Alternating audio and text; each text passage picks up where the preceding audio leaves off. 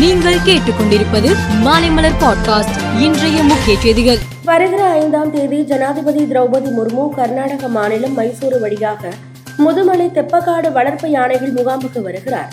அங்கு பாகன் தம்பதி மற்றும் யானை பாகன்கள் மற்றும் பழங்குடியின மக்களை சந்திக்கிறார். ஜனாதிபதி வருகையை முன்னிட்டு அவரை வரவேற்பதற்கான முன்னேற்பாடு பணிகள் நடந்து வருகின்றன. நேற்று ஜனாதிபதி பாதுகாப்பு அதிகாரிகள் பலர் மசினகுடியில் உள்ள தற்காலிக ஹெலிபேட் தெப்பக்காடு யானைகள் முகாமில் ஆய்வு மேற்கொண்டனர்.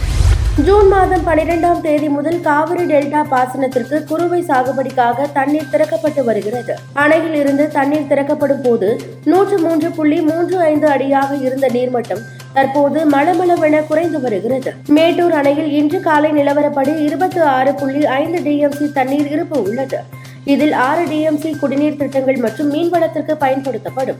தற்போது அணையில் இருந்து தினமும் ஒரு டிஎம்சி வீதம் தண்ணீர் திறக்கப்பட்டு வருவதால் மேட்டூர் அணையில் இருந்து இன்னும் இருபது நாட்களுக்கு மட்டுமே டெல்டா பாசனத்திற்கு தண்ணீர் திறக்கப்படும் சூழல் ஏற்பட்டு உள்ளது. ஜூலை மாதத்தில் ஜிஎஸ்டி வசூல் ரூபாய் ஒன்று புள்ளி ஆறு ஐந்து லட்சம் கோடியை எட்டியுள்ளதாக நிதி அமைச்சகம் தெரிவித்துள்ளது. மத்திய சரக்கு சேவை வரியாக இருபத்தி ஒன்பதாயிரத்து எழுநூற்று எழுபத்து மூன்று கோடியும் மாநில சரக்கு சேவை வரியாக முப்பத்தி ஏழாயிரத்து அறுநூற்று இருபத்தி மூன்று கோடியும் ஒருங்கிணைந்த சரக்கு சேவை வரியாக எண்பத்து ஐந்தாயிரத்து தொள்ளாயிரத்து முப்பது கோடியும் வசூலாகியுள்ளதாக மத்திய நிதி அமைச்சகம் தெரிவித்துள்ளது. மணிப்பூர் விவகாரம் தொடர்பாக ஜனாதிபதி திரௌபதி முர்முவை எதிர்க்கட்சிகள் கூட்டணியினர் சந்திக்க உள்ளனர். மணிப்பூர் விவகாரம் குறித்து எதிர்க்கட்சிகள் ஜனாதிபதியிடம் மனு அளிக்க உள்ளன. மேலும் பாராளுமன்றத்தில் விவாதம் நடைபெறாதது குறித்து முறையிட உள்ளதாக கூறப்படுகிறது. இந்நிலையில் உள்துறை மந்திரி அமித்ஷா நேற்று மரியாதை நிமித்தமாக ஜனாதிபதி திரௌபதி முர்முவை சந்தித்து பேசினார். ஜனாதிபதி மாளிகையில் இந்த சந்திப்பு நடைபெற்றது. பாகிஸ்தான் பிரதமர் ஷஃபாஸ் ஷெரீப் வறுமை மற்றும் வேலையில்லா திண்டாட்டத்தை எதிர்த்து போராடும். இந்தியா பாகிஸ்தான் ஆகிய இரு நாடுகளுக்கும் போர் ஒரு விருப்பம் அல்ல. இந்தியாவுடன் போரை நடத்த விரும்பவில்லை. அனைத்து தீவிரமான மற்றும் நிலுவையில் உள்ள பிரச்சனைகளுக்கு தீர்வு காண இந்தியாவுடன் பேச்சுவார்த்தை நடத்த தயாராக இருக்கிறோம் என்றார். ஈரானில் வரலாறு காணாத வெப்பம் காரணமாக இன்றும் நாளையும் பொது விடுமுறை அறிவிக்கப்பட்டுள்ளது.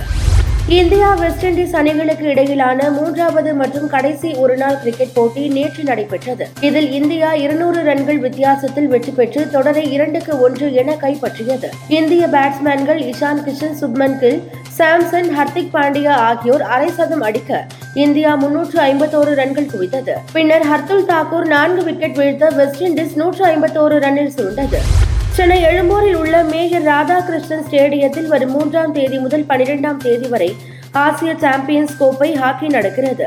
இதில் பங்கேற்க நேற்று நள்ளிரவில் விமானம் மூலம் பாகிஸ்தான் அணி சென்னை வந்தடைந்தது. அவர்களுக்கு எஸ்டிஏடி ஹாக்கி இந்தியா சார்பில் உற்சாகமான வரவேற்பு அளிக்கப்பட்டது. மேலும் செய்திகளுக்கு மாலை மலர் பாட்காஸ்டை பாருங்கள்.